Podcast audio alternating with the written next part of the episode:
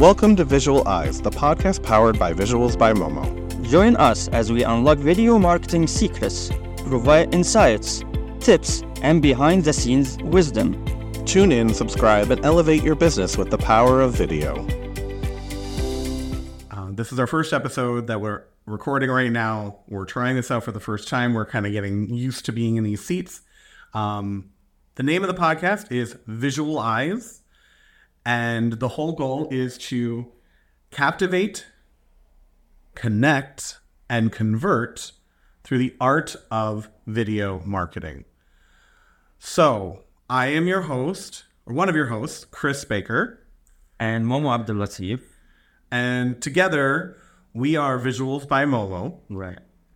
And we are starting this podcast to help give information to more people about how they can use and improve video marketing in their business. Is it just video marketing, or will be business, will be art, will be design, will be will be coaching, different things, right? Yeah, it's going to be a lot of different things, and one of the best things that we're going to be able to do is bring on additional pe- people in those expert arenas so that we have industry experts that are going to sit alongside of us.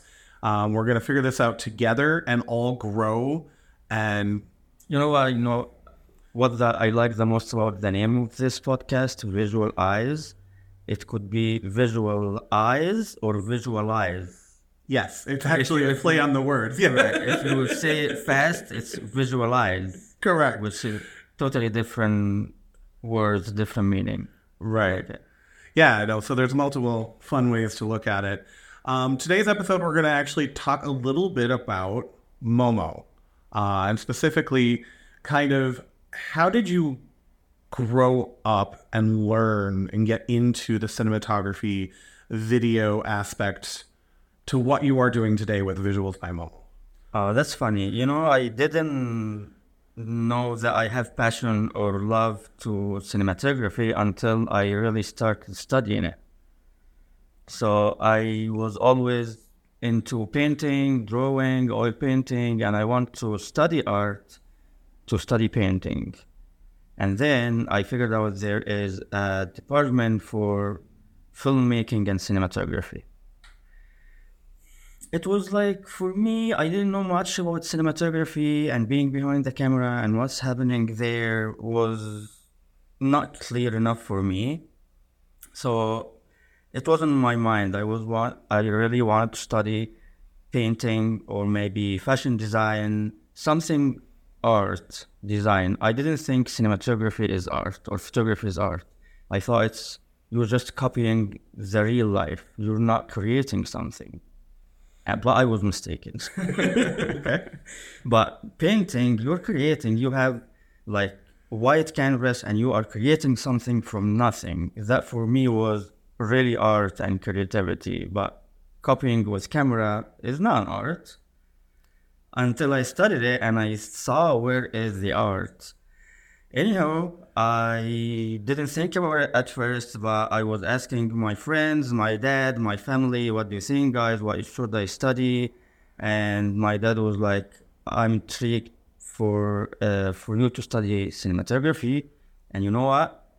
If you study that, I will give you my camera, which I've been asking him to just touch this camera since I was a kid. He never let me.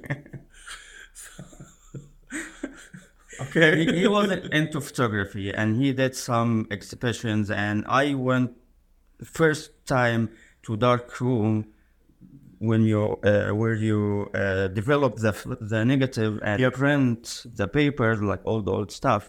That was with my dad when I was a kid, before I go to college, before I know nothing about photography. So you had access to the camera world, but you actually didn't get to really experience the camera world until college. Is that right? The only time he just was like making, letting me use it, he was holding my hands, holding the camera, and like, yeah, just put push this trigger, and that's all of it. He was, he was like scared of his camera. What type of camera was it? Oh, that's Yashica. I think it's not, it doesn't exist anymore. Okay. But it was one of the fresh, first professional cameras. So that he has that bag full of lenses to change lenses. All my friends or even my friends' parents has cameras. It's like that compact, small camera, Kodak camera. You cannot change lenses. You cannot do all of this. Right. The one that actually had the film strip that was the long... Um, the back. Yeah, the yes. long back and like the circle at the end. I remember right. using those when I was a kid too. And you, you look here and the lens is here and it was like... It was always off, no matter what we did. It was always off because where you look, it's different than where is the lens. Right, right. And there was there was no mirroring system. Now, yes, the lens is still different a little bit from the viewfinder, but there is mirroring system. So you see through the lens. Mm-hmm. But those all the cameras, you don't see through the lens, which was good. All right. Um, so tell us a little bit more about uh, college and how you kind of came from choosing to get into cinematography now to actually working in it for the last tw- almost twenty years and now starting Visuals by Momo here in South Florida. Oh, that's big. Uh, Time lapse. Time, yeah. uh, we were studying cinematography, videography, and photography. There was three different things. There was camera, uh, photo camera, video camera, cinema camera was different. Now video and photo and cinema, all one camera, all the same thing, all work with the same system. But when I studied, it was different. I loved photography and cinematography. I was not that interested into videography. I don't know why, but it was not my thing. Um, I've been in, when I was studying and I heard my older friends who were studying cinematography, being on set with celebrities and uh, artists, actors, actress, and I was like, wow, yeah, that's that's interesting, that's nice, that's fun. Until I became on set with the same people, seeing things nobody else sees or experiences. Not everybody knows what's happening behind the camera when we're filming a music clip or a movie or a T V show. It was, for me, very new world and experience. Did study that for five years. And then before I graduated, there was uh, an ad that the, nas- the Egyptian national T V needs cinematographers. Okay. And I did apply. And I made my interview. And I passed all of this just before I finished my college. Before you actually, okay. Before you graduated. I was still studying fifth year and I was hired from the Egyptian national T V, which was huge for me at that time. And still huge for anybody now to, to work with the national T V for their country. It's it's big and huge. And I found my love there. Uh, I did find where is the art, how I can use filmmaking or filming in general as a tool to benefit the world. I can do many things with this tool to benefit my community.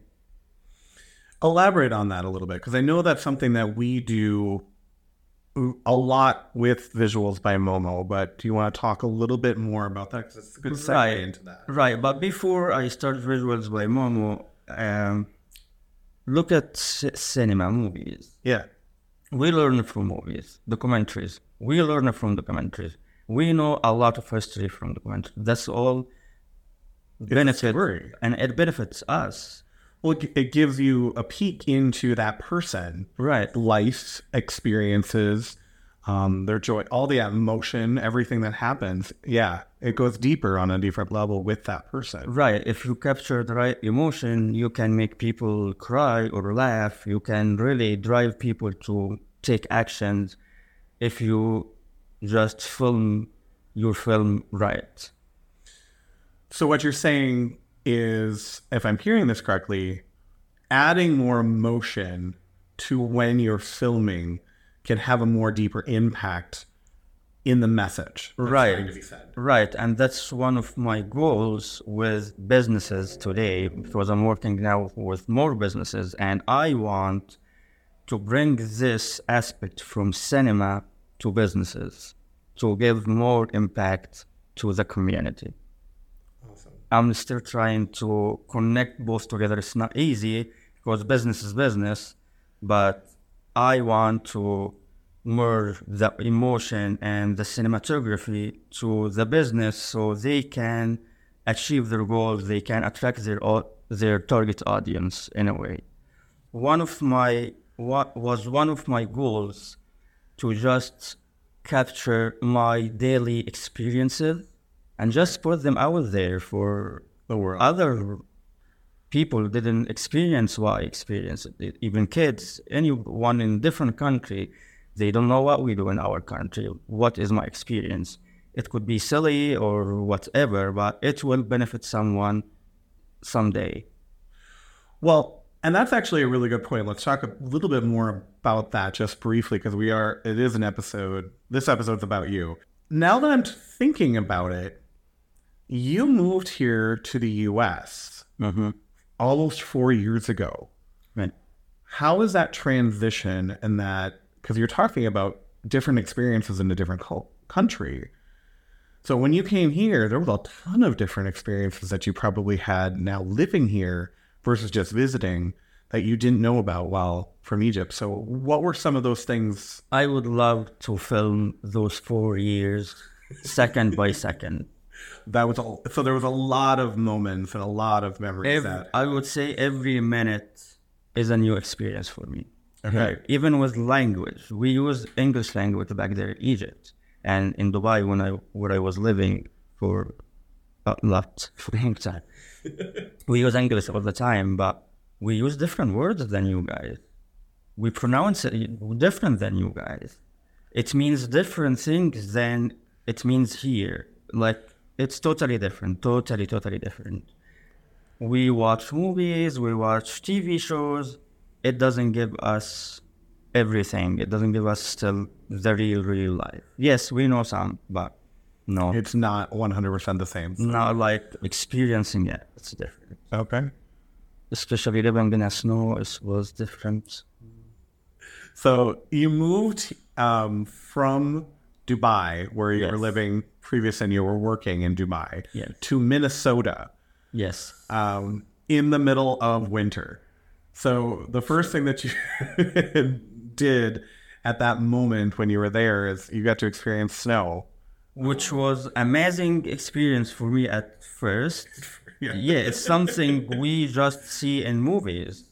Never saw it in real. Yes, I did before a couple of times in L A or New York, but it's totally different than Minneapolis, Minnesota. It's, it's yeah. There was some snow there, not snow, snow, snow, snow, yeah, snow, snow. What's nice. So since then, um, Momo and myself have moved down to South Florida, and we actually moved down here in January of twenty twenty-two. So two years ago, mm-hmm. I think last week, if I'm not mistaken, two years ago last week, um, it was on the fourteenth. Right. Yes. Um, so we're we're still fairly new to South Florida. Um, we're getting our feet wet, I guess is the best way to say it, but I am so glad that there's no snow so that I don't have to get cold anymore, except for the last couple of weeks I've been. I miss seeing snow, not living in snow. Like seeing it from the window was fun. But not going outside, yeah. But not going outside, no. Okay. Thank you. Yeah. Um, well, that was a dive, a little, little bit of a dive into getting to know Momo. And so we thank you for listening to this episode of Visual Eyes Podcast with Chris and Momo. And powered by Visuals by Momo. Mm-hmm. And next week, we're going to dive a little bit into some questions about me. Uh, you get to learn a little bit more about me. So thank you so much for joining us, and we hope to see you on the next episode. Thank you, everyone.